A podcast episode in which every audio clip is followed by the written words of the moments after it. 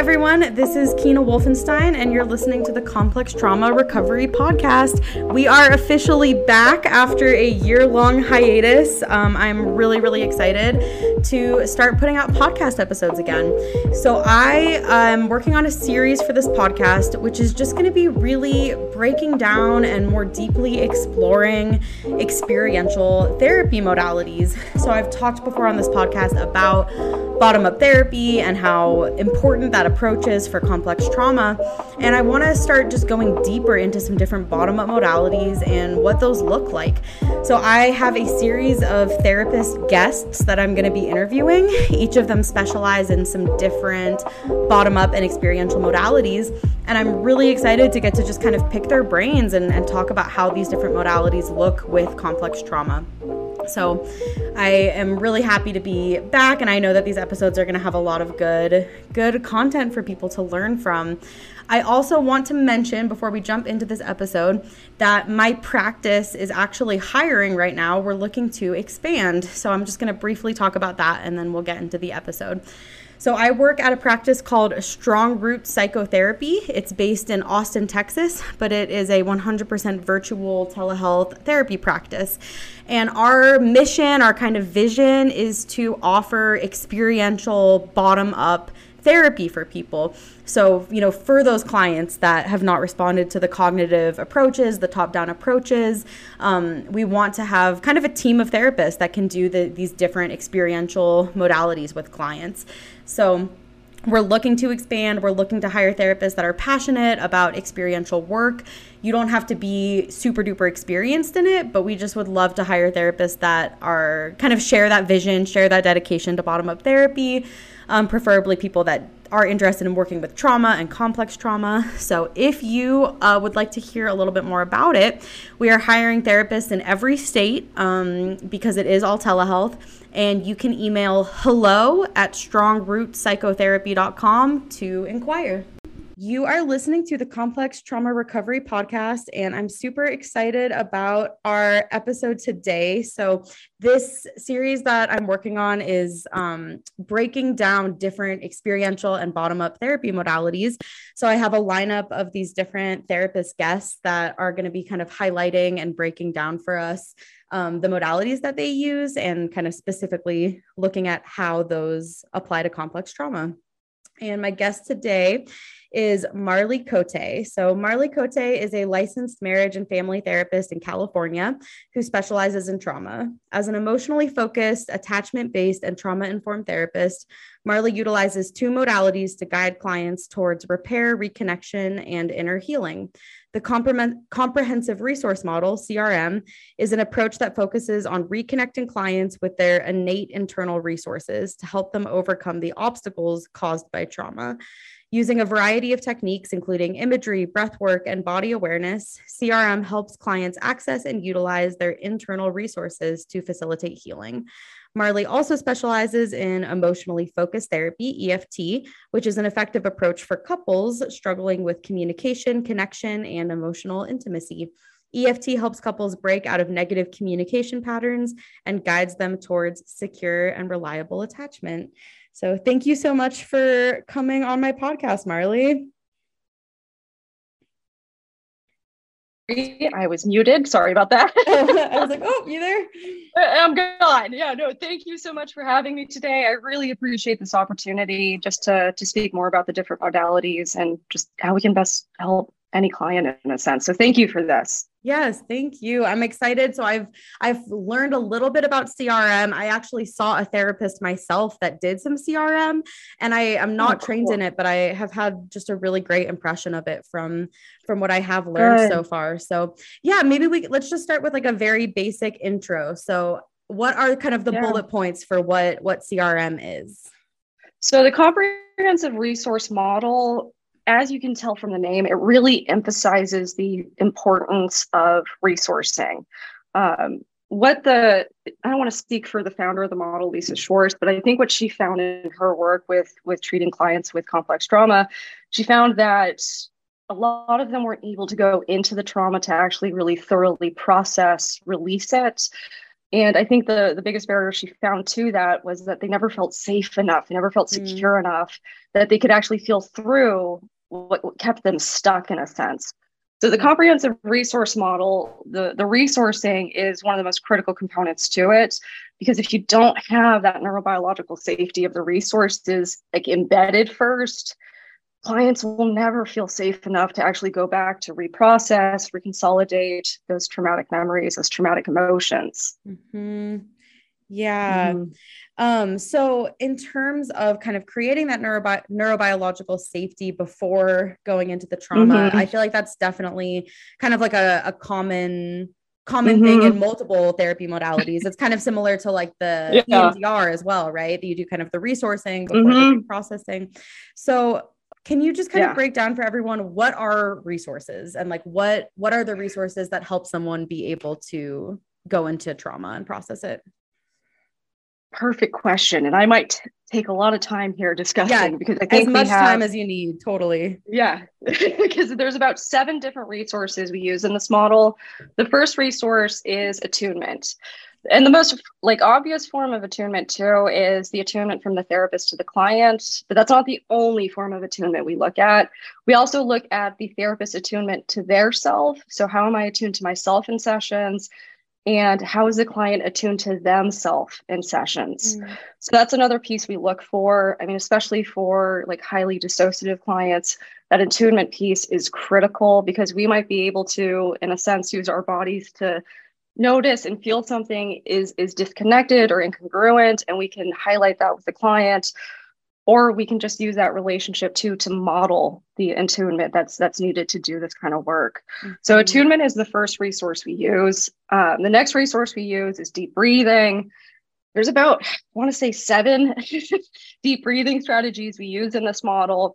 Each deep breathing technique though because i know sometimes therapists will talk about deep breathing and clients will say I breathe all the time. Like, what's the point of this? and the, the point of it, and I get, I totally get that complaint, especially too, if the, the resource isn't actually tied to the significance of the resource. I think that's a fair criticism to deep breathing.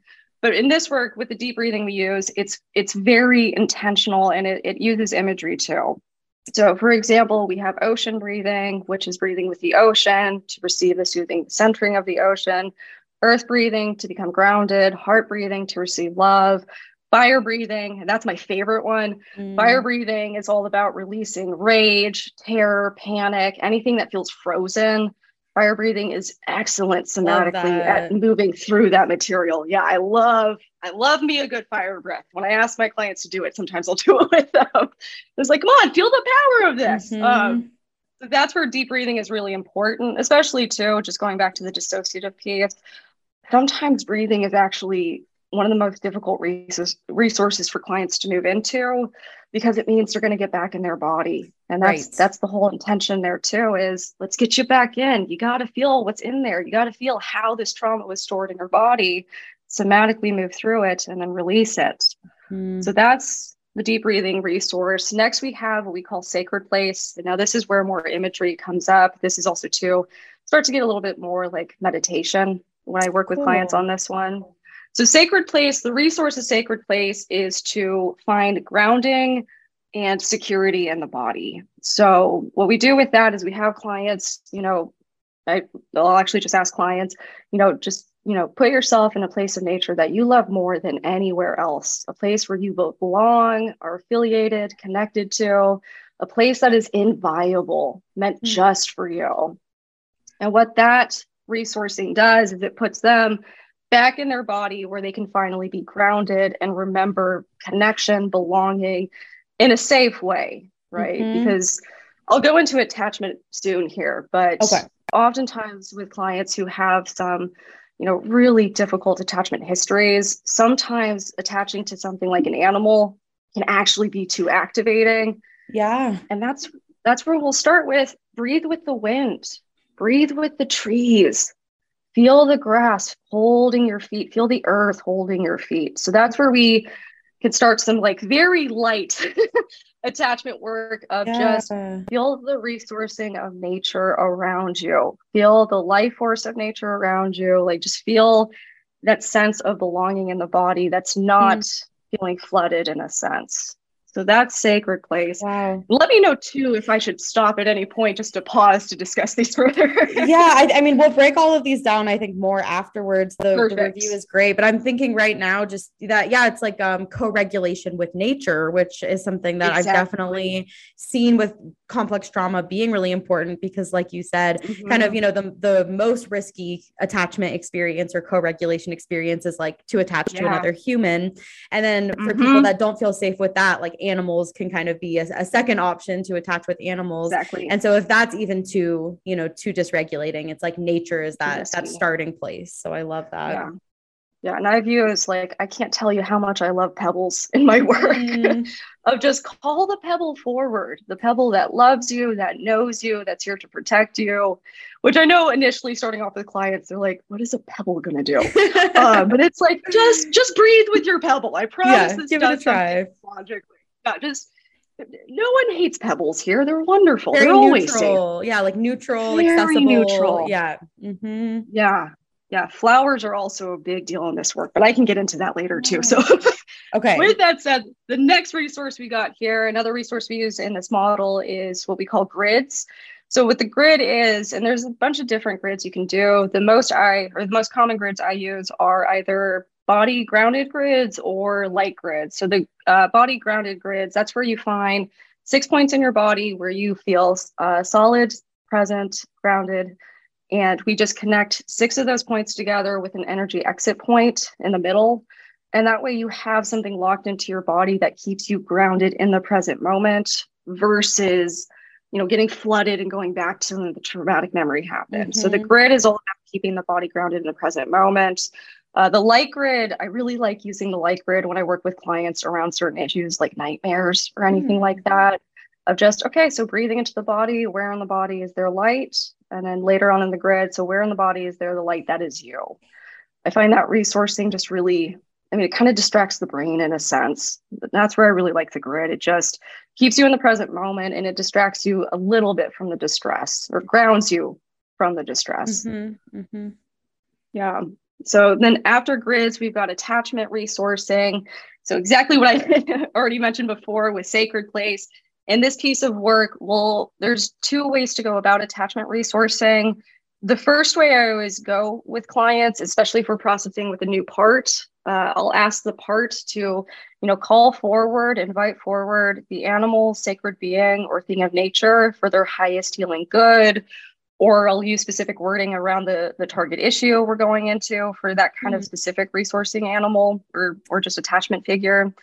Um, really, Wait, really. Me, let yeah, me ask go ahead. Here. So, re- resourcing animal would this be like an animal that someone feels basically like a deep emotional or spiritual connection with, or an animal that kind of like symbolizes healing energy for somebody? It, it, really depends. It really depends. Um, so the number one, what we don't do is we don't use pets in this work. Mm-hmm. Um, and it's always it always like because I've had I've worked with a lot of clients where like their dog from when their childhood comes up when we do some resourcing, and it's just like oh, and Skippy is such a good dog, but also too what happened to Skippy? Skippy died, and then the grief comes up, and it's just like okay, mm-hmm. so we can have the presence of Skippy here, but then there's the grief associated with him right and it's just it just becomes a concern of just is he going to be able to resource you right now or is he going to pull you somewhere else that might be actually safer to feel kind of distract you in a sense mm-hmm. right mm-hmm. so we don't do pets or anything like that and it's i mean i have just worked with clients through that grief initially too because i do find that work can still be helpful especially if there's any guilt around the grief um, but overall we do avoid pets but we do go towards when we do attachment resourcing, we really just say call forward in the, the first animal you see. Like don't think, don't choose, listen to the body, notice what's revealed. So we do in this work is we really try to work against the cognitive, you know, kind of choosing and picking mm-hmm, of, mm-hmm. well, I would really like a polar bear right now. Right. Okay, well, that's good for you, but what does this part of you actually need? Right. Because mm-hmm. I've seen like common animals that come up where clients are like, I don't want this animal, or like snakes, bats, like sharks. Mm, um, yeah. You know, some of those more what we call like aggressive or scary animals. Mm-hmm. And in, in my work with when I actually can work with the clients to connect and bond with those animals, those are some of the most protective animals for clients to have, especially to an animal like a snake or a shark. Talk about wisdom that the mm-hmm. animal brings with them, right? So that's what we do for attachment wise. And then okay. when I mentioned sacred beings too, that totally just depends on the client's belief system. That's another piece about this model I really enjoy. We get to work with the client's belief system. Um, yeah. So for some of my clients, that might be, you know, different Christian figures or, you know, Christianity figures. For other clients, it might be, I just get exposed to a lot of different religions, I should say. yeah, yeah really cool to hear those uh, like sacred beings come up to help with processing because they are really cool attachment figures, especially when I'm dealing with like little little parts, like mm-hmm. under five year old parts of of of the uh, the client. So that's a really fun piece there too for the attachment resourcing. And the last piece I wanted to mention here too with attachment, um, my end goal, and really this, if you work with CRM, this should be the end goal of every processing session it is critical to attach the adult self, so that's the current day self of the client, to the wounded ego state. So when I go through processing with clients at the end of it, if there's enough time, what I love to do is just, okay, so look, look, look into the five year old's eyes, mm-hmm. see how much she did today, just love her, appreciate her.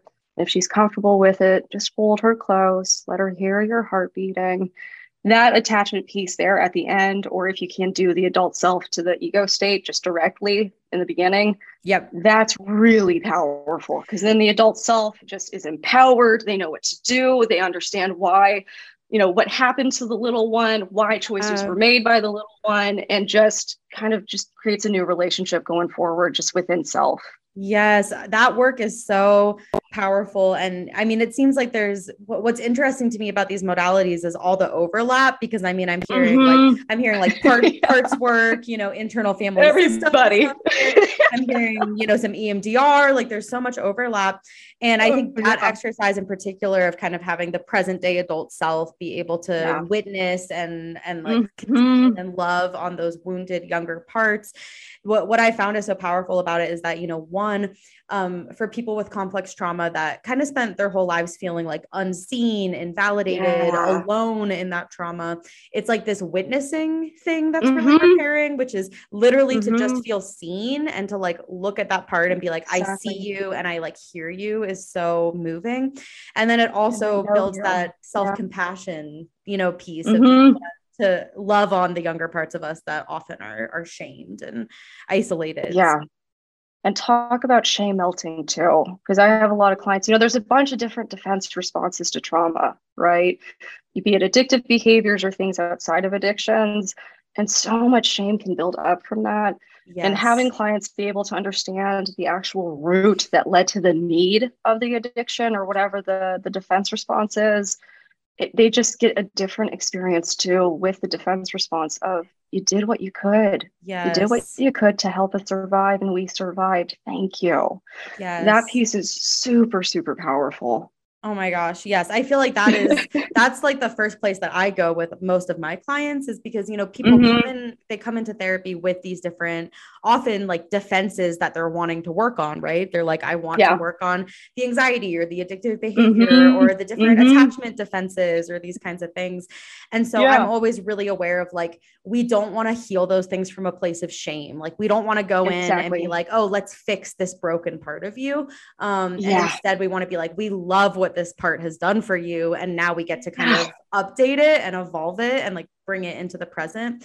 So yeah. i always start there um, and I, I, was introduced in coherence therapy. They call it the pro symptom approach where we're like let's yeah. take these symptoms and actually like super appreciate how necessary and you know helpful and yes. Mm-hmm. yeah and it's it's so funny because a big piece like if you do training in this model like lisa again the founder of the model she's very big she's like do not allow the defense responses to get reinforced like so mm-hmm. exactly what you're saying here with shame like do not allow shame to become reinforced work with the part that holds the shame understand yes. the defense that the shame holds what does the shame protect the client from really seeing and connecting to mm-hmm. it's like Of course. Yeah. We don't want to co-sign the shame. I mean, it's we don't want to disregard the shame too. right. Right. Delicate yeah. rope here.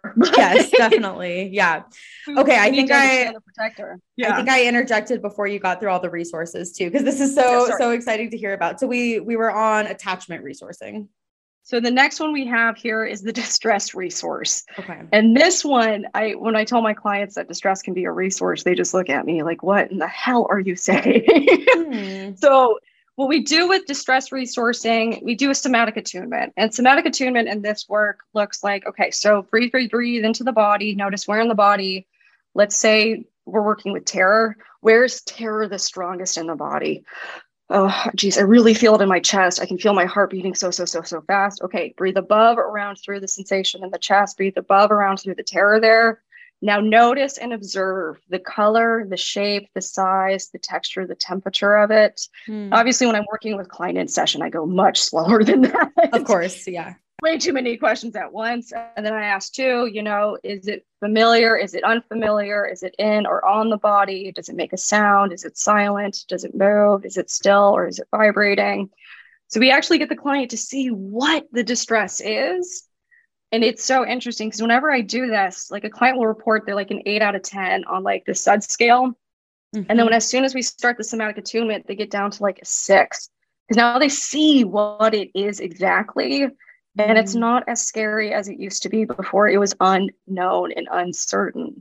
Mm-hmm. So do there too is um, we'll resource with the distress, we'll have them connect with the distress, create, and we can get into eye positions later because we also use eye positions in this mm-hmm. model. Uh, but we anchor with the distress. And what we do with that is we can have, so for example, we'll use like the attachment eye position and the distress eye position. So if we're asking a client to go into the distress, okay, and we don't oftentimes do this. We usually do it on the resource eye position, but sometimes for bigger issues, we will go to the distress eye position. So for processing, breathe, breathe, breathe in, go into the body, feel the body, feel the sensation, feel the tear in your chest, breathe into it now. Keep your eyes on the distress eye position. And when the client hits a limit where it's too much, it's too scary, it's I can't go any further, go back to the resourcing eye position, mm-hmm. breathe with your resource feel the love, the support, the protection. Tell them how scary this is. Hear what they have to say. Hear their wisdom. Slowing down, and then once they regulate more, and then they tell me I'm ready to go back. Okay, back to the distress eye position. Breathe, breathe, breathe through. Move through it slow, slow, slow, like you're moving through honey. Move through mm-hmm. it slow, slow, slow. So that's how we can use the distress eye position. Um, one of my favorites, I, I, I want to say it was Lisa who said this. She said that distress is the catalyst for reconnection. Hmm. And that's that's where I think it becomes a resource in this work is that yes, it is so scary and overwhelming and unknown and just absolutely frightening. But if you can process through this, if you can feel through this, the end that you're the, the end goal that you're going to get to here is this part is going to be finally free of this Yep. And they get to come back. They get to integrate. They get to just come back home in the body in a sense. Mm-hmm. That's where distress as a resource is really interesting, especially when I reframe yeah. it with actually this distress is your catalyst for reconnection. The cost is the distress. The benefit though is that reconnection. Right, right. You said the the SUD scale. Can you define that for everybody? Absolutely. So the SUD scale is the subjective units of distress. So I do a scale from zero to 10. Zero being absolutely no activation, no distress in the body. 10 being that is my limit. That is my window. There's, I cannot tolerate anymore. This is overwhelming. I'm probably experiencing flooding, flashbacks, all that horrible stuff. Um, and clients rarely, rarely, rarely get to attend because, I mean, as you've heard, the other five resources right. before this point, a lot of neurobiological safety is created. But yeah. that's the scale that I use. So I'll just check in with clients periodically of just where's your SUDS, where's the distress, distress zero to 10. Mm-hmm. And that just helps me to kind of figure out where they are in the traumatic memory. Because that's actually one of my favorite pieces about this model I've processed or I've gone into uh, processing sessions with clients where I have no idea what was processed. A big piece was processed, but I have no damn idea what it was. Hmm. Uh, and what I think is so unique about that is I don't actually have to know the trauma that was processed in a sense. Like clients don't have to tell me if they don't want to. And I think yeah. that's just really empowering for them. And usually after processing, once the the activation of the memory is gone, usually they are very open about it. but beforehand, just with some of the memories I've heard clients later on share, it's like I understand why you wanted to just keep this inside for a little bit, internally resolve it before, you know, externally being witnessed here. Yeah, yeah.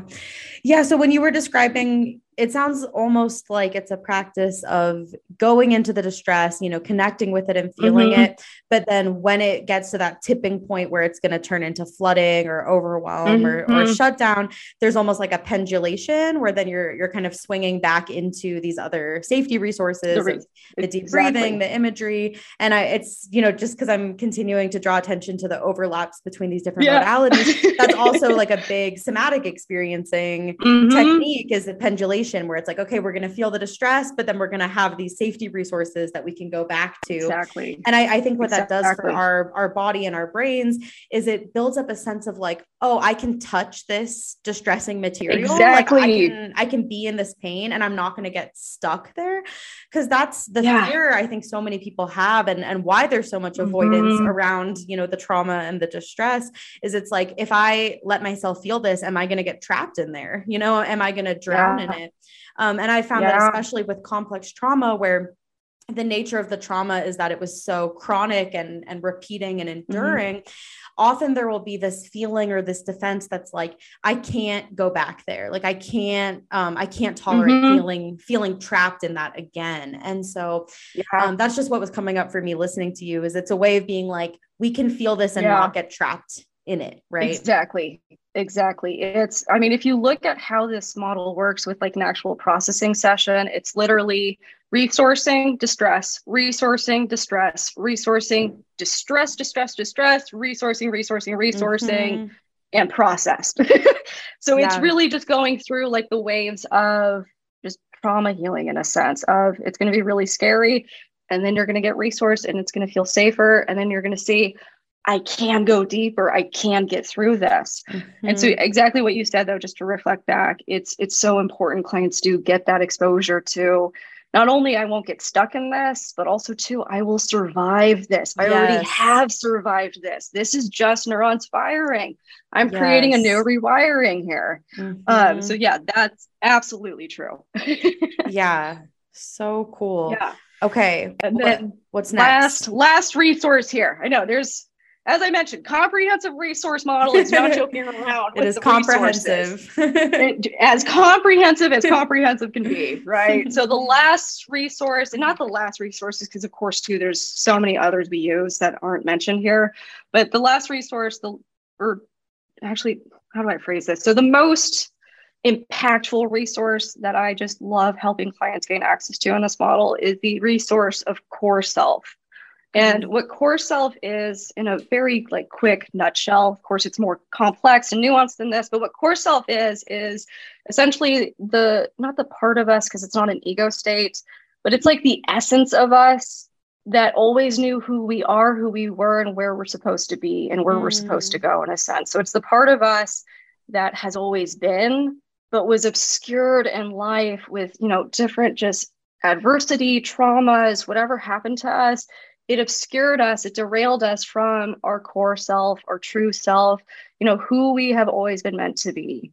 Um, and that resource in this work is I, it's just one of the most powerful. Um, and it's especially too with my clients that i work with with DID um, core self is especially just i mean to have not just the the host or the executive of the system to touch into core self but to have all of the alters all of the parts connect with core self it's a mm. really, really beautiful process. So, core self is, in a sense, a, a, a big kind of goal that we work towards in this model with our clients who want to access it of just remembering who you really are, not what happened to you, though that's important to remember, but to remember who you are mm-hmm. and to mm-hmm. feel that sense of just, you know, of just to feel that sense of who you are throughout your lifespan because that's common too. When we do experience trauma, we do have to dissociate. We do have to separate from what is happening to us or not happening to us, but should have, right? Right. We have to separate in order to survive.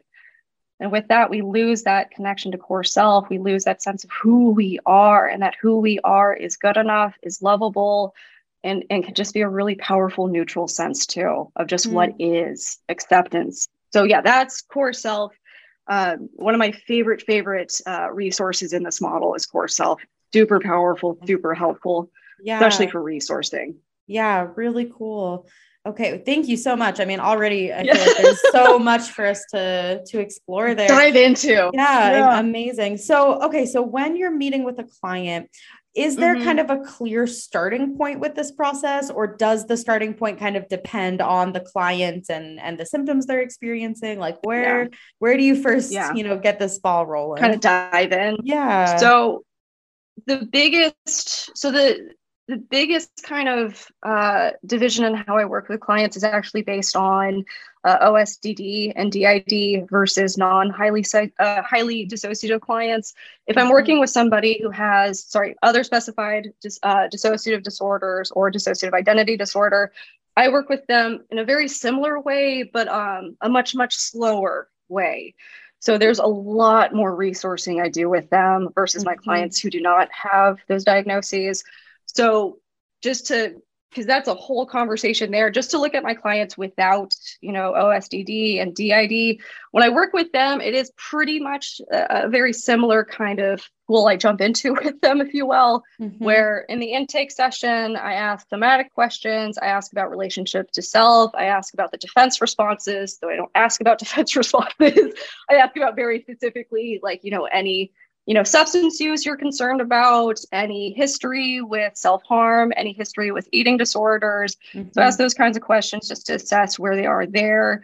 Um, also, suicidal ideation. I work with a lot, a lot, a lot of people who experience suicidal ideation. I yeah. do think it's really common with complex trauma. Oh yeah. So I also I also assess that one. Um, and again, I do frame that as a defense response. And I can get into mapping later because that's another interesting kind of intervention we use in this work. But after I do my intake with clients, just assessing, you know, where they are somatically in their body, assessing their relationship to themselves and to their body, assessing to how they understand the like are they willing to do the homework of this model? And the homework of this model is just meditating, you know, really ingraining the resources outside a session. Mm-hmm. so they're more robust when we go into session together. Um, so i assess all of that with them and that pretty much determines where i go next. Okay. But mm-hmm. after i do after i do the initial intake my next big piece with clients is to actually go over and i'm really thorough with this with clients probably more so than the founder would recommend but i go over the full neurobiology of this model so I talk about what exactly we are doing on a neurological, neurobiological level with clients. So especially my intellectual clients, they understand yep. what we're doing, where we're going, and why it's important. Yeah. Um, yep. And I'm yeah, go ahead. Sorry. Oh no, you're good. I was just I think it's funny you mentioned that because I I've found the exact same thing with, you know, some clients yeah. are like, I don't really need to know the ins and outs of how it works. Mm-hmm. Like as long as it works, you know, let's just do it. Exactly. Um, but the clients yeah. that are more kind of analytical, intellectualizing mm-hmm. will spend a while kind of doing the psychoeducation. and I think what's interesting about these models too is that when you don't know the neurobiology of it, some of it sounds a little out there, right? Like some of it is, you Very know, when we look there. at like yeah. IFS and some of these different things, it's like, what? Like like is this really you know um, kind of evidence based or is this like a, a weird you know i've i've gotten comments like that from people like this sounds yeah. kind of woo woo or you know that kind of thing yeah and so going yeah. over the fact that yeah it's it's crazy but our brains actually respond to these different things like imagery ima- imagination exactly. exercises like yeah. so um, yeah, doing laying that foundation of kind of okay, here's the neurobiology, and and now we can try all these exercises that maybe would uh, would seem a little bit weird, you know, without that. Like actually, yeah like let's let's understand what this is because i know like when i talk to clients about okay we're going to make a body grid they look at me like what the hell yeah. is a body grid yeah. when i say you know what's the sacred being that you'd like to attach to or not like to attach to but who is the sacred being who is needed for this work they're like sacred being what are you yeah. talking about and it's just like i understand i understand i'm an atheist i get it please just kind of work with me here it's the neurobiology your yes. cognitive brain i understand doesn't like this but your you know the more emotional parts of your brain they need this mm-hmm. so so i go over the neurobiology and just overall too i just find it even without even you know not just doing it with my intellectualizing clients just overall with clients just to understand what happens in their brain and that it's not their fault i can't tell you how many clients have left those sessions tearful of just mm-hmm. understanding this is just literally how my brain had to function to survive. Like it wasn't a choice, it wasn't cognitive, it wasn't, I didn't choose to, you know, feel this way and do these things to cope with how I feel yes. about all of this. So I find that really impactful too, of just understanding just deep down in the brain, that's what's happening. And I, I can't blame myself for that anymore. Yeah. That's another piece for the neurobiology that I think is so important of just understanding this is how your brain has just evolved to best protect you as possible. And especially actually for my clients with DID, super important to understand that of just, yes. I mean, it is the what created your system is so tragic, but the fact your system is here is the biggest gift. Yeah, not the not the trauma that happened to you. That was absolutely tragic the fact that your system exists though that is the biggest yeah. gift internally yeah that your brain adapted in the best possible yeah. way you know to help you yeah. survive and navigate and it can just build this yeah again with the shame mm-hmm. the shame melting you know and i think shame is mm-hmm. such a, a deep root of complex trauma and so yeah feel you know shifting that perspective where instead of it being like i'm fucked up you know my brain doesn't mm-hmm. work like no your brain actually works really well exactly you know? Exactly how it's supposed to actually yes. right yes. Mm-hmm. actually there is no other option for your brain to function and it's i mean not to say that those certain defense responses aren't you know can't get in the way sometimes and can't be really frustrating sometimes but oh boy if you didn't have this you know what else could have been here in a mm-hmm. sense so that's that's the neurobiology. I like to go over that with clients with clients that are like okay i get it. I get it. The amygdala the you know periaqueductal gray i get it. Can we hurry up here? Like okay just real quick here's what it is and here's how we resolve it. Yeah. um, so after that what i do with clients is i'll go through the the sacred place um, just you know meditation with them. And if there's time to actually i treat i teach the the, the breathing techniques first then sacred place um, and then I follow that up with what we call the power animal journey. So that's mm. the attachment piece there, where again, call forward the animal or sacred being. But this animal specifically, or sacred being in, in specific here, is actually meant for the whole trauma journey. Mm-hmm. So this is a specific resource for the uh, adult self, the current day self, where they will always have to lean into. Um, no matter what's happening, no matter what's going on, that resource is always available for them. So that's what I do next with them. And those two techniques, the sacred place and the power animal journey, those are really helpful in just identifying too. With sacred place, are they able to feel any point of groundedness in their body? Mm-hmm. Or is there a block to groundedness in the body, which is not uncommon? It's actually really, really common for, for clients with complex trauma. Yes. Um, yeah, mm-hmm. I love that you bring that up actually, because my next question was going to be with this kind of model, how do you work with blocks or what a lot of you know people might call resistance, right? When it's yeah. like, oh, I, I can't get in touch with that. Or, you know, sometimes I, I've seen clients have an experience where it's like they'll mm-hmm. start to get a little, a little hint of feeling something, like they'll kind of yeah. get their toes in, and then a defense will kick in and it's like, oh, my emotions just nope. totally shut off, you know. So yeah, what does that look like? And they're gone. Yeah. yeah. So what I do there so we do obstacle work in this model too, obviously, because you can't not do that.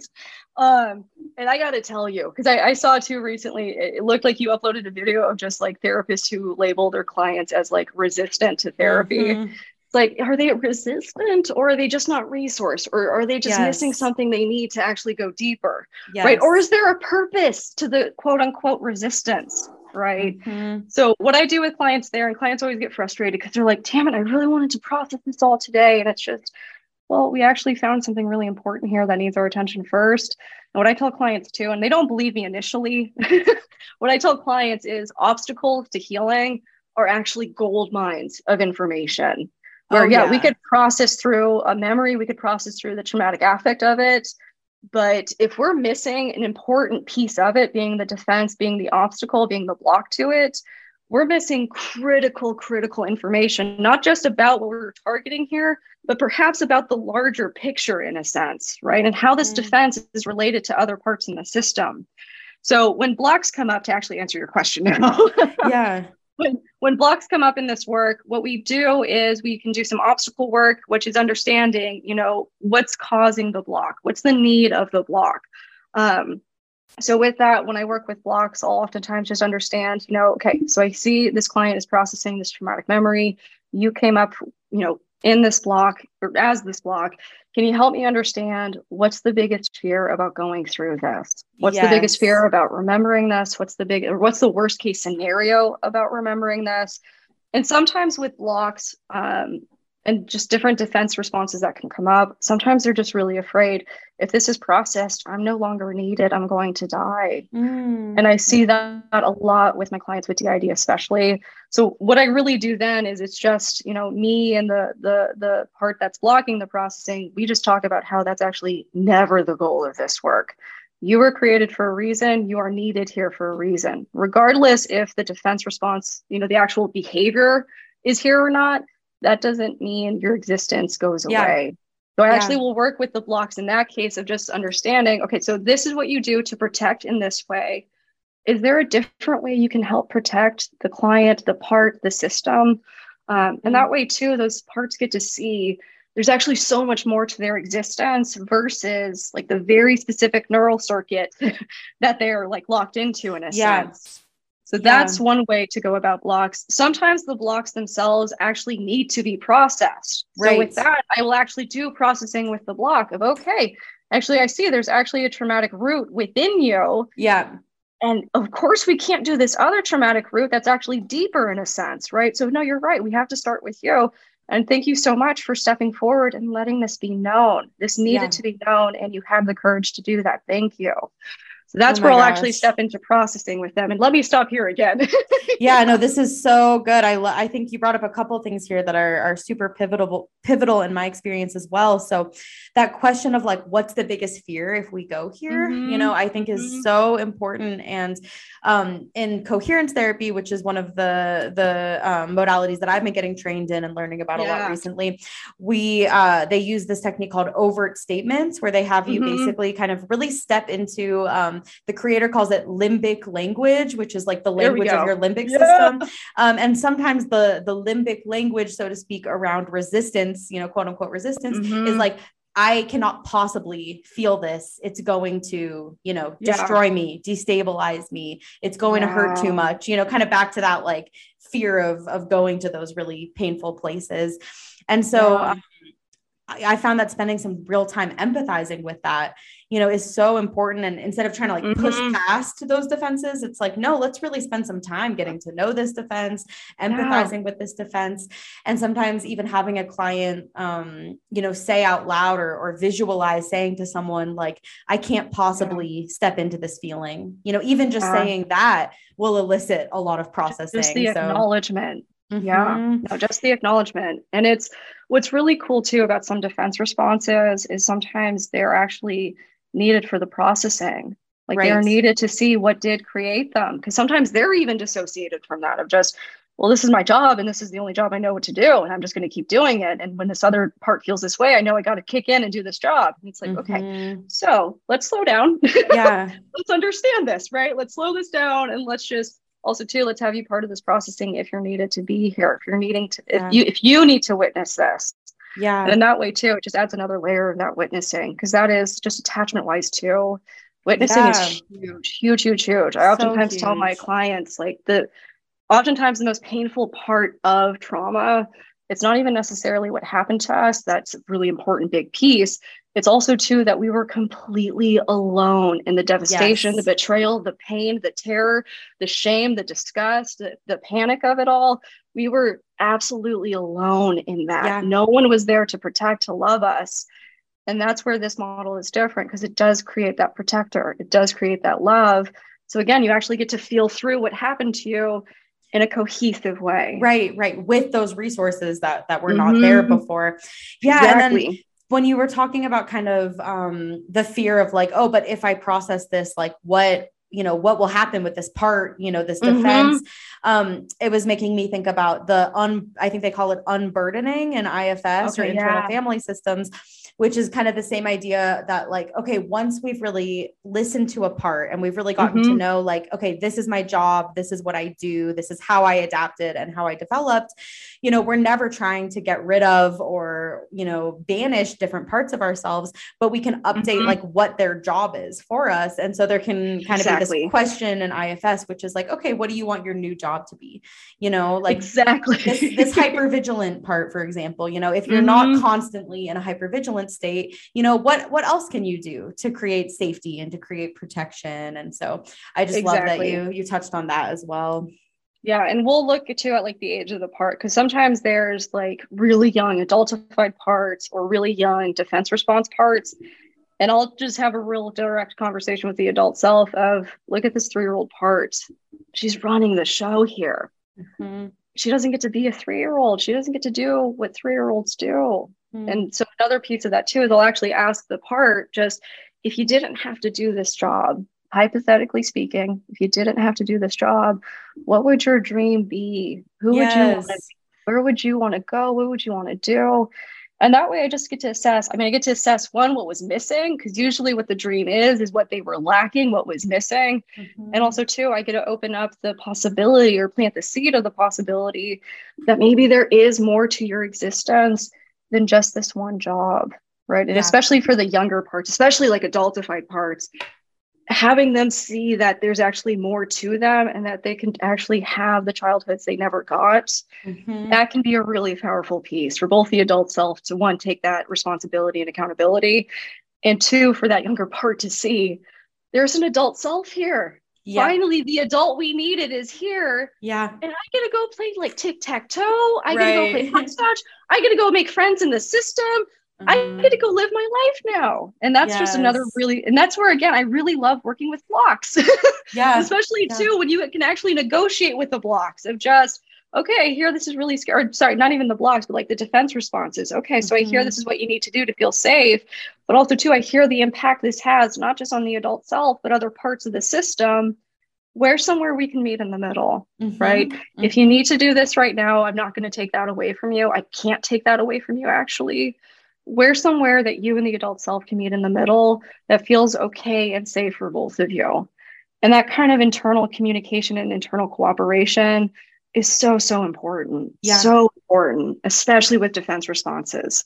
Yeah. Yeah. Oh, so cool. Okay, so with the time that we have, I want to pivot yes. a little bit and talk about. So you also do EFT, which is yes. um, something that was I, I was it developed to work with couples, or tell me a little yes. bit more about that. Yeah. So, oh man, I could just talk forever about Dr. Sue Johnson.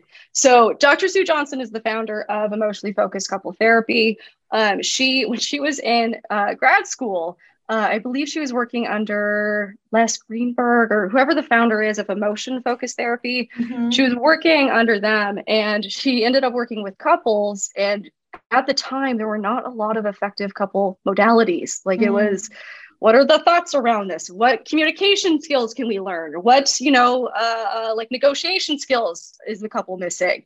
Which would temporarily solve problems, but would never have long term impact. So, what Sue Johnson did when she was in grad school uh, is she formulated essentially emotionally couples, uh, I'm sorry, emotionally focused couple therapy. So, okay. what she realized when she was working with couples is there's this whole other piece that's not being explored with them, where the couple is arguing about the dishes, but Sue Johnson noticed this isn't about the dishes. Like, it's about the dishes but also has nothing to do with the right. dishes.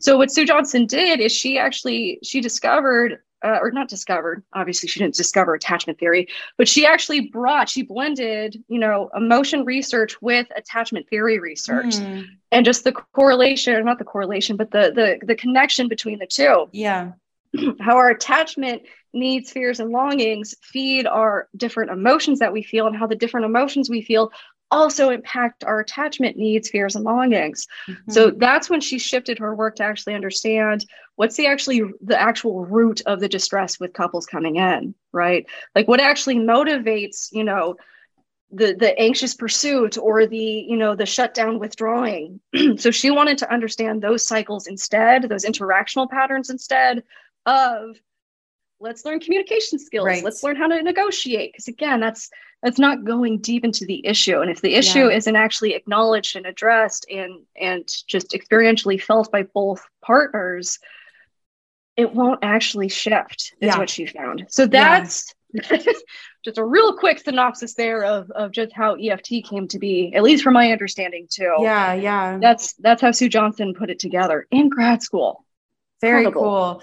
Yeah, so I, I want to ask you a little more about kind of what you've noticed working with couples with complex trauma and like how mm-hmm. you kind mm-hmm. of but before that you you said experientially and i realized i kind of forgot at the beginning to to just give yeah. a definition of experiential so oh. um, this is going to be something that we're kind of i'm going to just ask all of my guests this because i love to hear how different people kind of explain this but what yeah. is experiential therapy and what is the difference between like talking about skills or learning skills like you were saying versus yeah. like going to that experiential level yeah what does that mean I feel like experiential therapy and just modalities and interventions, it's so hard to define because you you have to feel it. Yeah.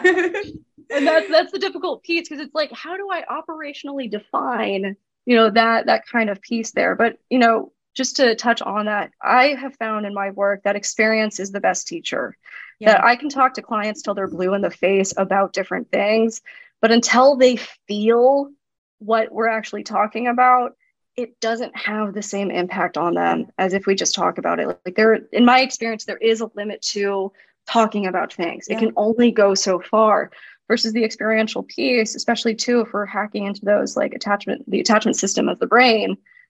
I mean, I can talk to clients again until they're blue in the face. Yep. But if they have an experience where oxytocin is released, where, you know, different, just really good neurochemicals are released in their brain, there's nothing that can replace that. So when it comes to experiential therapy, for me, it's just the experience is the tool, it is the teacher. It's what the client needs to actually have what we call, you know, an emotionally corrective experience. Yes. Right.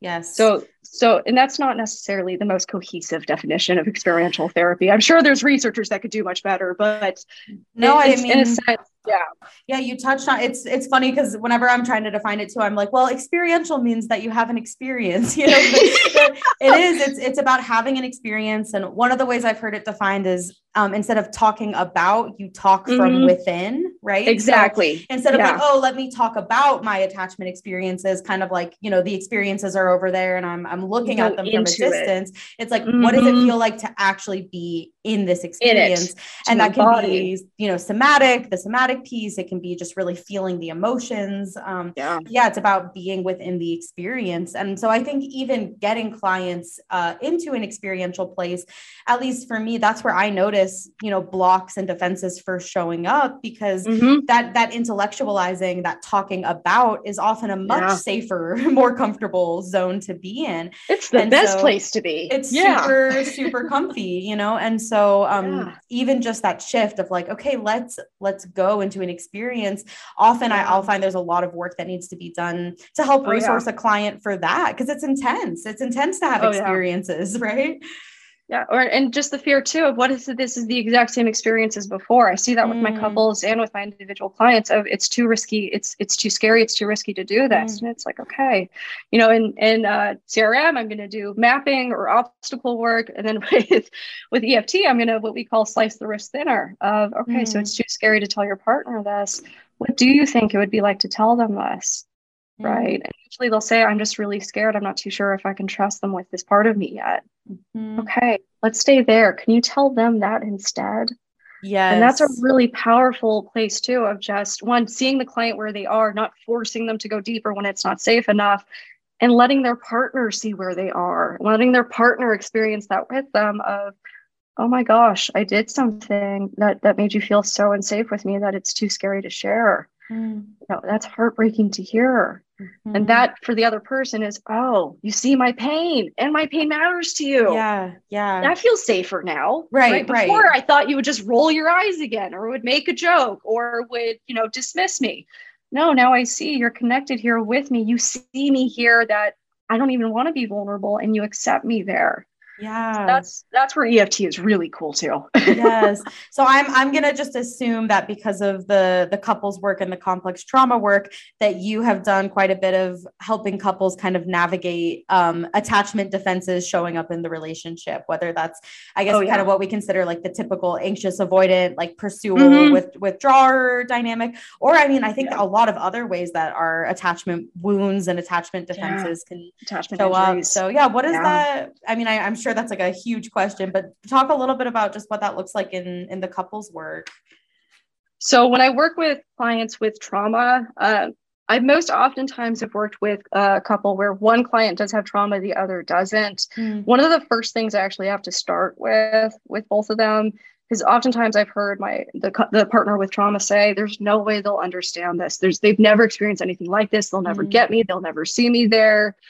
And I just have to slow down with them and and just you know kind of acknowledge just I mean, actually, just look at the statement, right? Just because mm-hmm. this person hasn't been as hurt, abused, neglected as I am, they can't feel with me.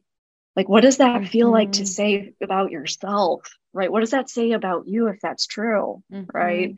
Where, you know, secure, healthy, or whatever individuals, they'll never get me, they'll never understand me. Mm. Like, what is that? What really, what does that say about you more so than them? Yeah. And understanding too, just how emotions work, how attachment works they don't need that experience to see your pain and for it to so deeply matter to them and impact them where they want to touch it with you. They want to be there with you. They want to make sure you're never alone there again right? Mm. and then on the other side because then i have the the non-traumatized client tell me i'm really scared. What if i don't get it? What if i don't understand? What right. if it's so deep and i get freaked out?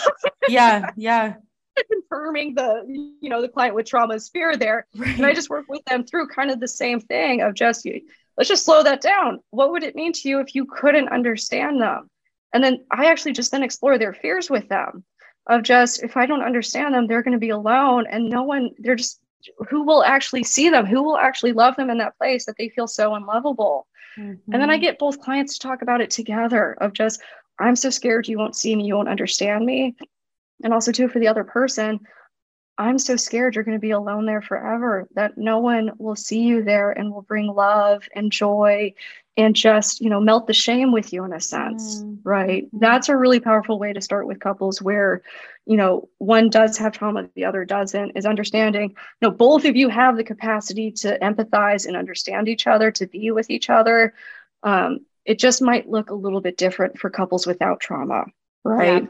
Yeah. And with that said, too, with EFT, a really important point I want to touch on because in with couples work, couple therapists will usually have a policy around secrets.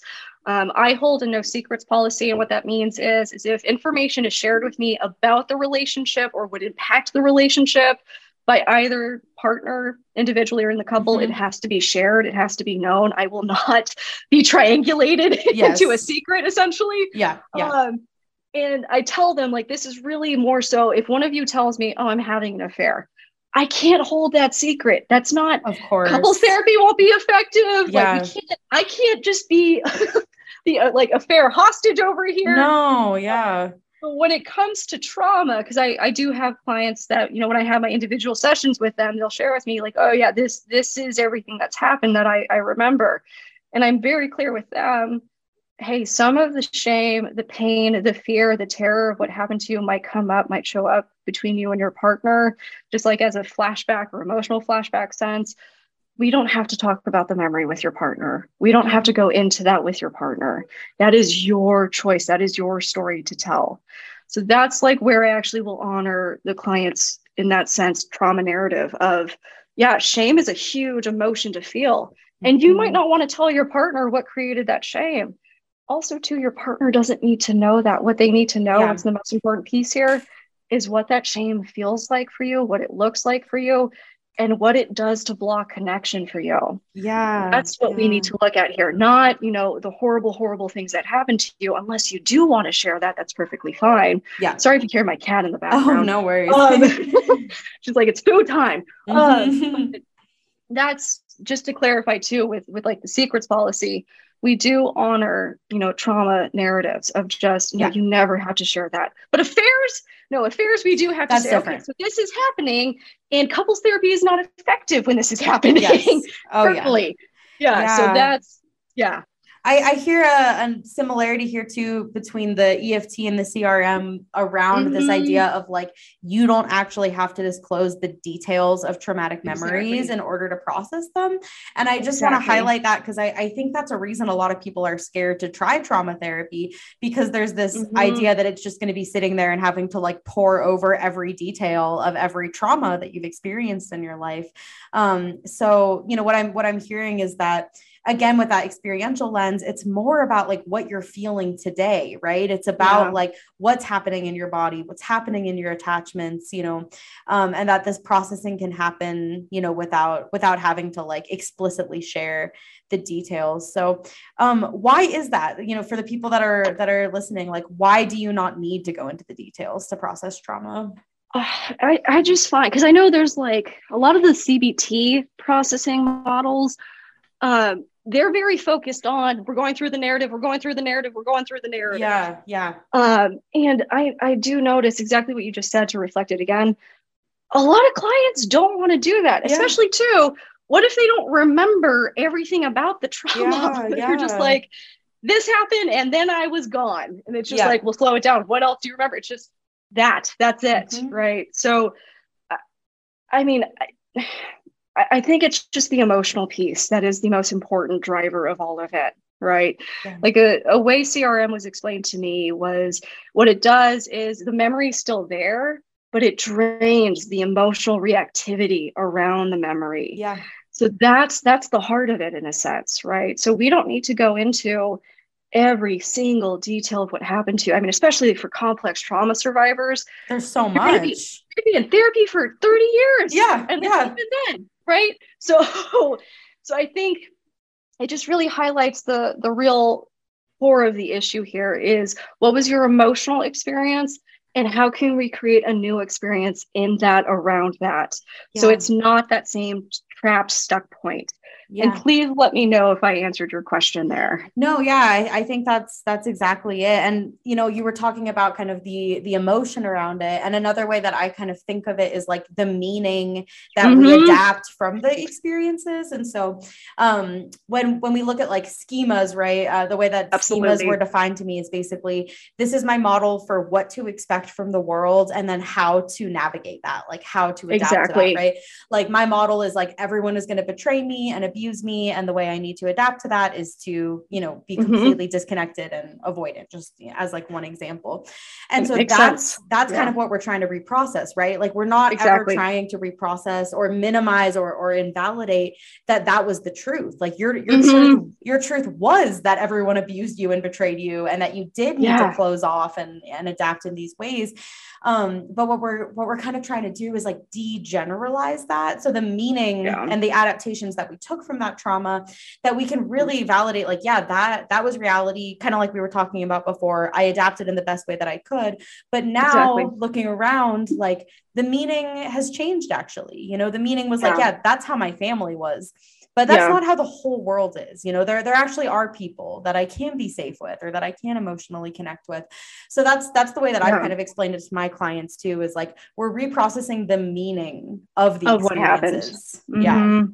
yeah and that's like what we what i do in particular too is i'll go in once we're in the trauma memory or once the client sorry i'm not in it but once the client is in the trauma memory once they get to like the tip tip tip root of the emotion let's say it's terror I'll ask them once they're in the tip of it, what belief formed here? What did yeah. you say about yourself? What did you say about the world when this happened, when you felt this?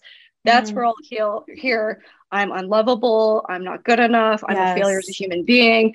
No one's around me. I'll never be safe. Attachment is dangerous. It, it paradoxes will come up too. Paradoxes are huge in trauma work yes. too. Of just I exist, I don't exist, I love him, I hate him. Yeah, like we'll work with those too. And it's just it's so mm. critical for the client to see that was, I mean, I know choice is a whole other topic to get into here too, but it's like we look at that choice point of I had to believe this in order to survive what happened yeah. to me.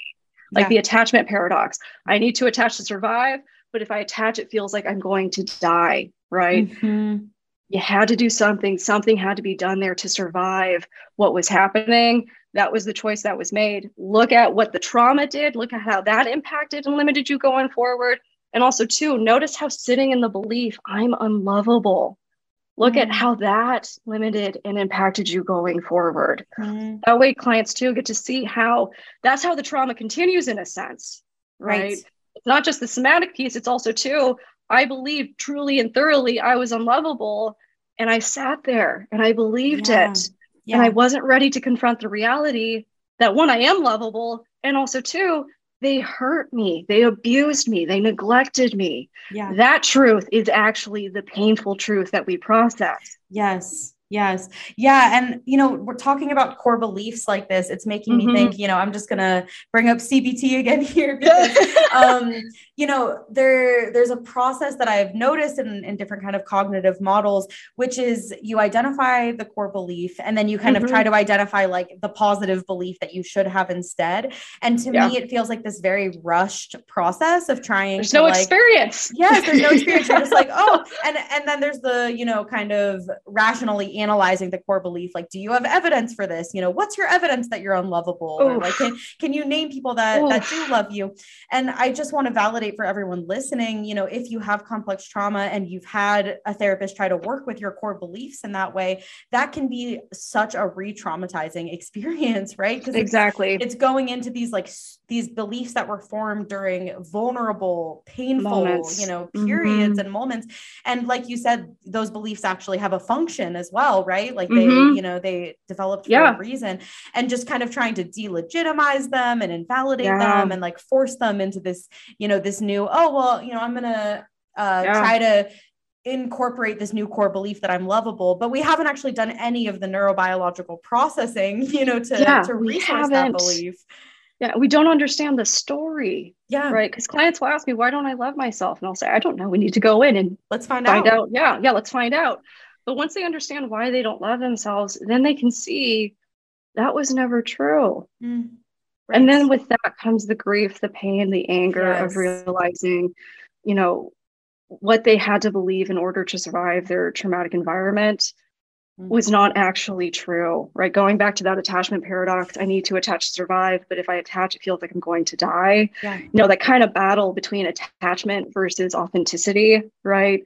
Yes. I have to attach as a child, as an infant. I have to. I will literally die if I don't. Yeah. When I do attach, you know, for some clients, it is a physical death. They do physically feel like they will die if they attach but always for those just for those who maybe felt like they were physically going to die and not there is that emotional psychological like death of self in a sense yeah. of my authentic self could not exist in order to survive what happened to me yes yeah exactly yeah and it's kind of bypassing all of that you know the grief mm-hmm. the pain the rage mm-hmm. like all of mm-hmm. those emotional processes um it's it's deep work. And you know i think just having this conversation with you about about crm and about these different deeper models it's making me think of another question that people ask me a lot which is how long does this take? You know oh my gosh what's the, okay. so what's what's your experience? I mean i know it varies a lot based on person but what do you tell clients when they ask you? Like what's what's the eta on on this healing thing? Oh.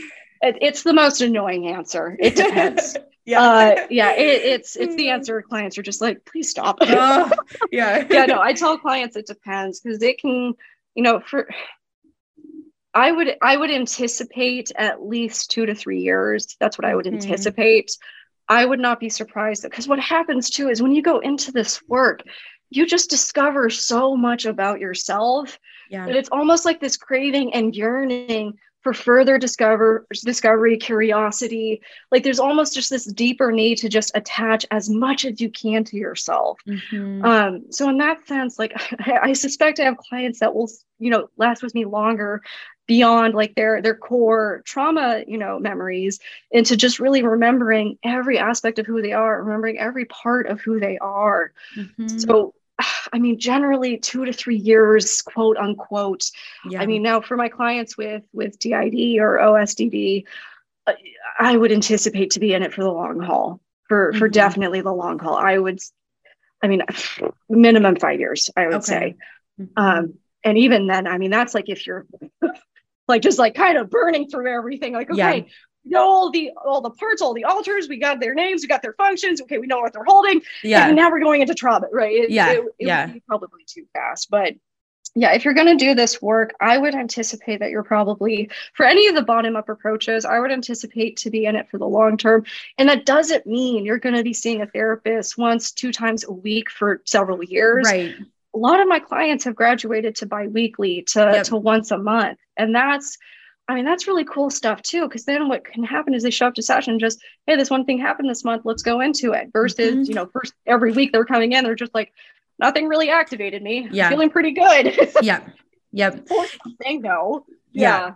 Yeah. I, I found the same thing, which is that like, um, you know, to really kind of fully dig into and process and heal all the little you know nooks and crannies it's yeah. a long long term process but i tell people that doesn't mean it's going to be 4 years until you feel any better you know the, exactly the relief exactly. can kick in sooner than that right like the the yeah. whole therapy process isn't done in 6 months but you know when you build up these resources that we've been talking about the kind yeah. of quality of life and just you know the feelings of groundedness shift i think pretty quickly you know compared they to do for example, staying in that just kind of cognitive top down space and, and not doing any mm-hmm. of this mm-hmm. deeper work. So I, I do yeah. always want to tell people that too, where it's like, it is a long-term process, but you know, you will start to at, at least feel some of these shifts happening, you know, yeah. at least in most cases, obviously it depends on the client, but in most cases, those shifts do start to kick in in the first, you know, six months or so in my experience yeah and that's i think that's actually a great point to bring in there too of just it's it's a long it, we're doing a lot because the other thing too and i tell clients this is you've been conditioned by trauma for two three four five decades. Yeah. This isn't going to just be you know oh, this is what happened, resolved, right? Yeah, Get out of here. Done. You're good to yeah. go.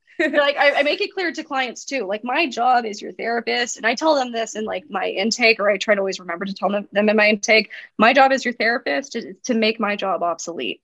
Yep. I know that you have the internal healing resources you knew, need to just internally do this work. Hence why I don't actually need to know the trauma story mm-hmm. that's being mm-hmm. processed. Mm-hmm. You just you lost access to that because the the trauma was so overwhelming and it was you just had to be so dissociated to survive it. I'm here to help you remember that internal processing, that internal resourcing. So you get to the point where, hey, Marley, fun stuff, cool journey I'm ready to go live. Yeah. I'm ready to go do stuff. And if something comes up, I know you'll be here and we can go back into it. But other than that, I'm just yeah. gonna go live because I know yeah. I can. Yeah, I think seeing clients like graduate from therapy is such an exciting part. You know, when you've been with them through the journey and then they're like, yeah, you know, I've kind of been coming into session recently and just not having much to talk about. Like I, you know, I'm feeling things are good. it's like, oh my gosh, yay. And I do that same thing where yeah. clients will step down to biweekly and then down to once mm-hmm. a month. And then it's like, okay, yeah, I feel I feel confident. You know, I'm ready to to step out yeah. of therapy. So it's such a beautiful ah, i feel so lucky to get to be a therapist and just get to be on these journeys with people. It really is such a, a, beautiful thing. And it's uh, i think the other thing too that i really love about the like bottom up approaches is just the emotional connection the therapist does have to the client. Yeah. Because attachment is so critical. Like when my clients are so flooded that their internal resources aren't working I'll jump in with them of just, hey, look in my eyes and we're going to breathe together. Mm-hmm. Nothing else is going to happen. We're okay. We're safe here. Mm-hmm. We're just breathing together. Right. Like that's, and for the CBT therapist I had, they never did that. In no, fact, no. they don't want to do because dependency, um, as if right. dependency is a bad word. Right, uh, right. No, it, yes. I mean, for some therapists, they are very unethical with it. But if I think if you're very aware of what you're using the interdependency for and how you're using co-regulation with clients, it just because yeah, like when I go into sessions with clients for processing, I mean, I'm there with them. I feel it with them. Maybe not yeah. to the same depth or degree, but what happens to my clients really matters to me really yeah. matters. Yeah.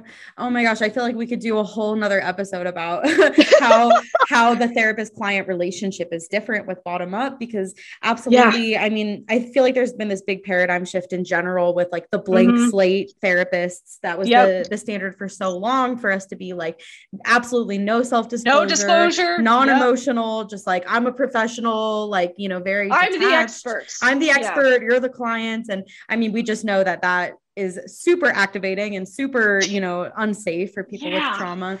So, um, showing up in the room, like in this attunement that you were talking about, is mm-hmm. so different. And I, I know earlier you mentioned that, um, the therapist attuning to their own nervous system and like their own yep. experiences as part of the process and I, I, really find that that that's so attachment based right because it's like mm-hmm. we are here you know there is a relationship and, a, an attachment between us and so i'm kind of feeling my own responses you know as we do mm-hmm. this processing and that can actually even give me some feedback into what's going on with the client like oh i'm kind of it's feeling so this cool. like freeze energy you know inside yeah. of me and like oh yeah my yeah. client's in freeze right now so i think that's that's such a difference between that top down approach to um yeah and i the feedback yeah. i've gotten from clients is that it feels so much more like warm and human and just safe to to be authentic in that kind of space yeah, well, we can actually go here because I know you're here with me versus, yes.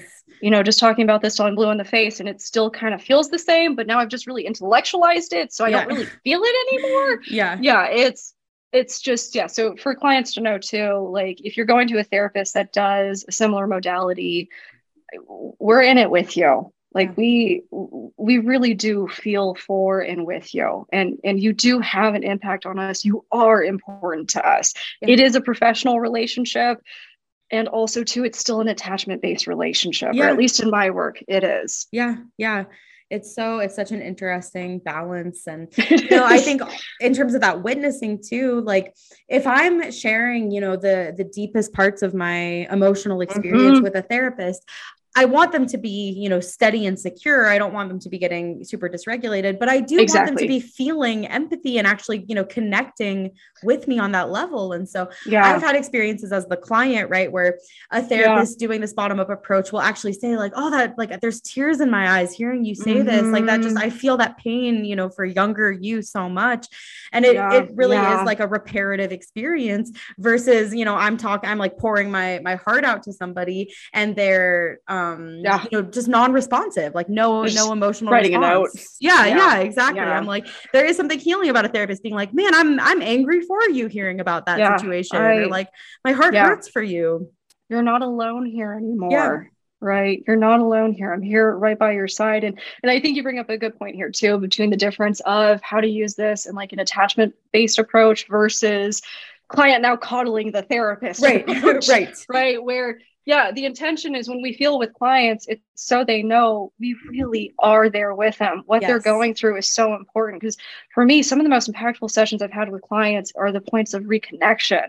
Yeah. Where i just i know how difficult it was and it is so profound and touching to see that point of reconnection again internally or within a couple. So yeah, just to that like mm. that that I feel that with him and I'll let them know like, whew, this is good stuff. yeah, yeah.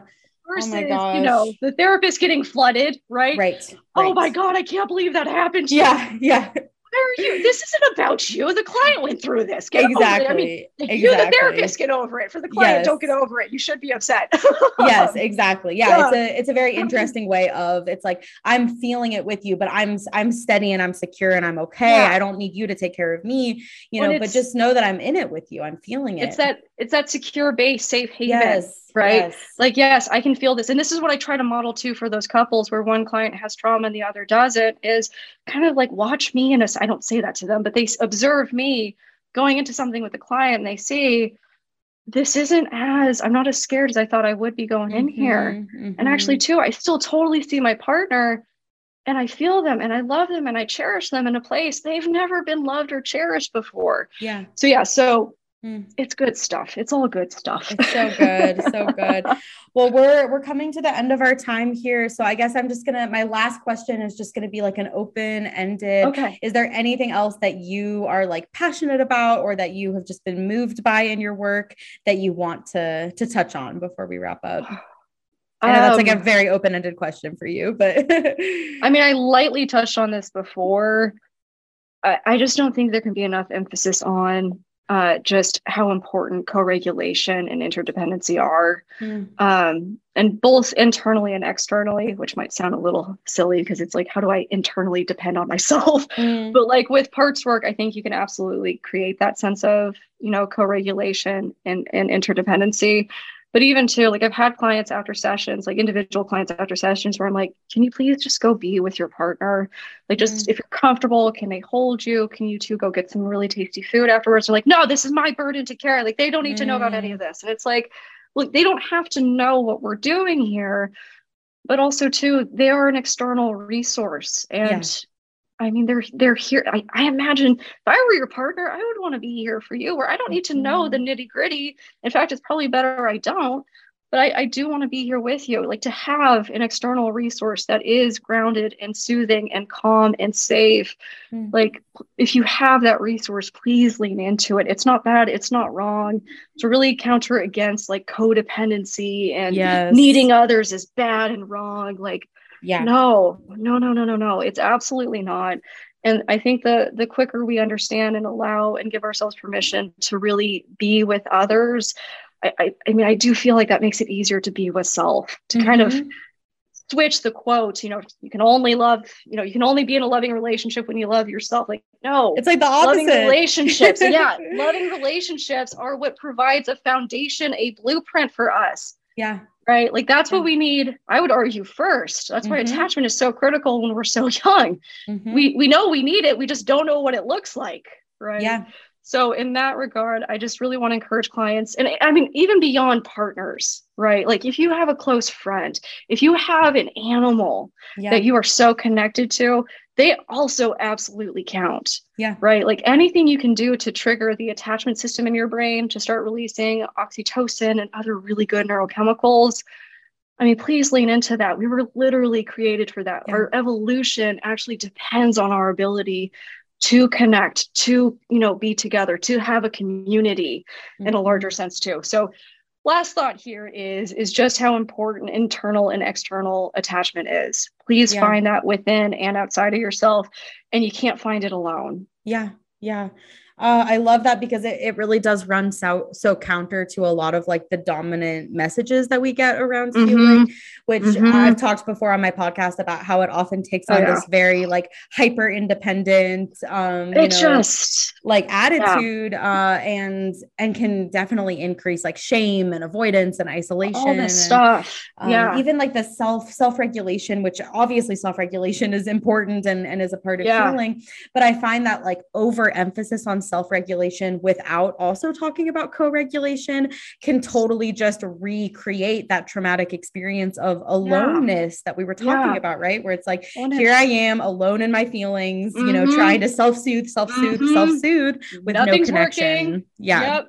And it's, because what drives me up a wall too is you know it just reinforces you know anxiously attached people are bad they don't know how to regulate they're needy mm-hmm. they're clingy they're whatever the hell people accuse them of mm-hmm. and then for avoidantly attached people you know great job keep going keep yeah being disconnected keep, yeah. keep being hyper individualistic yes. like no that doesn't benefit either person right i mean yeah. putting the the avoidant on the pedestal it really limits their capacity. And then putting you know anxiously attached people in this just really just dehumanizing category yeah. I, I have a lot of words but yes. i will keep it to myself. But yeah just a lot of empathy and love towards you know anyone who is anxious or avoidantly attached because i get it. I totally yeah. get it. And i just i hope both of you do find you know that that sense of secure safe, yeah, doable, warm attachment because that's that's where it is. yeah, absolutely. that's where it actually is. It's not yeah. just being hyper individualistic and just disconnecting everything. Yeah. But anyways, yes. I've said enough there. Thank you so much. Yeah. And are you taking clients? I know people are going to want to know if they can work with you after hearing this episode. Yeah. Fair enough. I, I think I have room for just a few more clients. So please reach out to me, especially if you're interested in doing this work. I would love to help. If not, though, I'm more than happy to give referrals to, to my colleagues that do this work. Cool. Um, I work with therapists that you might imagine are very similar to me. Mm-hmm. I mean, they might process a little bit differently because they're their own different humans. But if, if you at all connect with any of the modalities I talked about today or touched about today, please let me know. If I can't take you, I'm more than happy to, to guide you to other therapists that can. Um, and I, I mean, I am full. I call them like scholarship spots. I am full on my scholarship spots, more so known as sliding scale spots. Mm-hmm. But if anyone would like to to ask more, inquire about that, please let me know because I I do really want to offer a lot more of that in the future too, of just providing therapy to to people who really need it but are it's just totally inaccessible. Yep. So in that regard you know let me know if you're interested in that or if you need any help finding a, a, a referral for a therapist that might be more able more room to offer that. Yeah amazing. Thank you so much. Yeah and i'm, I'm going to be including your links to your website in this podcast oh, description perfect. so thank you. find you there. Yeah thank you yeah. so much marley. This has been amazing. I feel like i can talk to you for seven more hours but probably. we'll, right? we'll end it for now. Thank you so much for for offering yeah, your expertise. Yeah. And if I may too, thank you so much for this podcast. Thank you so much for your TikToks. I mean, I've had clients mention you, reference you actually mm-hmm. in some of my sessions of just especially around harm reduction. Mm-hmm. I really cannot stress how much I appreciate what you're doing and how you're creating just you're making this so much more accessible. And mm-hmm. I just a lot of gratitude for me to to you as well. More than happy to help. And if you need any other help, you know in any other way just creating the resources you are i'm happy to to be there with you. To either support or if you need to vent i'm, I'm thank here. you so much. Thank you. Yeah that you know that really is my goal with this podcast and with the work that i do in general is just to help empower people with trauma to find effective therapy because my experience so you know before i became a client or a therapist and i'm, I'm really open about this i spent mm-hmm. 10 10 years looking for good mm-hmm. trauma therapy and not finding it. And you know that wasn't wasn't just because it's not it doesn't exist it's not out there it's because there was yeah. so little education or resources that i could find about mm-hmm. what what to even look for what are even the options yeah. for therapy and so i just ended up with the same top down yeah. approach over and over and over again um, so that's what i want is I, I, want people to know like look at all these cool modalities that are out there mm-hmm. of, of, mm-hmm. course we have a long way to go with therapy being more accessible like you said you know there's a 100%. lot of, of challenges there but i think that you know when people reach out to me and they say like oh because of your podcast i was able to find you know a somatic therapist or an ifs therapist or whatever that yeah. just makes me so stoked so happy. Yeah. No it's it's awesome. And i again i can't stress enough how much i appreciate just you creating a space where these different modalities can also be seen from like the therapist perspective. Because i think too when people watch your tiktoks and their clients or want to become clients they see how we relationally are as therapists versus mm-hmm. some of mm-hmm. those top down approach therapists. Mm-hmm. Not to say mm-hmm. all of them. I know I have some friends that are phenomenal relational therapists and do mm-hmm. touch that top down. But I, I do think too, just having someone like you kind of be the face of that in a sense, not to put that on you. Ooh, no pressure. yeah, I got the sweat pouring again. Yeah, but just to like have someone like you to just and and numerous other therapists too on TikTok. I don't mm-hmm. want to, you know, just again put this all on you, but just to have all of you talk about this, put your face on it, and just let clients see or potential clients see just really what this is, and also too, a lot of us get it. A lot of us yeah. are survivors. Like we. Yeah. And we get the struggle of finding good therapists. Yep. like can't tell you how many I've had to fire. But oh, with yeah. that said, because that's enough about me. But with that said, yeah, thank you so much for everything you do. And for you too, if you need any support in the future, please feel free to, to reach out to me. I'm more than happy to, to be here. Thank you so much, Marley. Wow, that was such an amazing episode. I'm so happy that I got to have Marley on the podcast. I learned a lot about the comprehensive resource model, and I hope that you guys all learned from it as well. Keep your ears out, keep your eyes out, because I have four more episodes planned for this next month, all interviewing amazing therapists about bottom up modalities. So I'm happy to be back. Thanks for listening, everyone.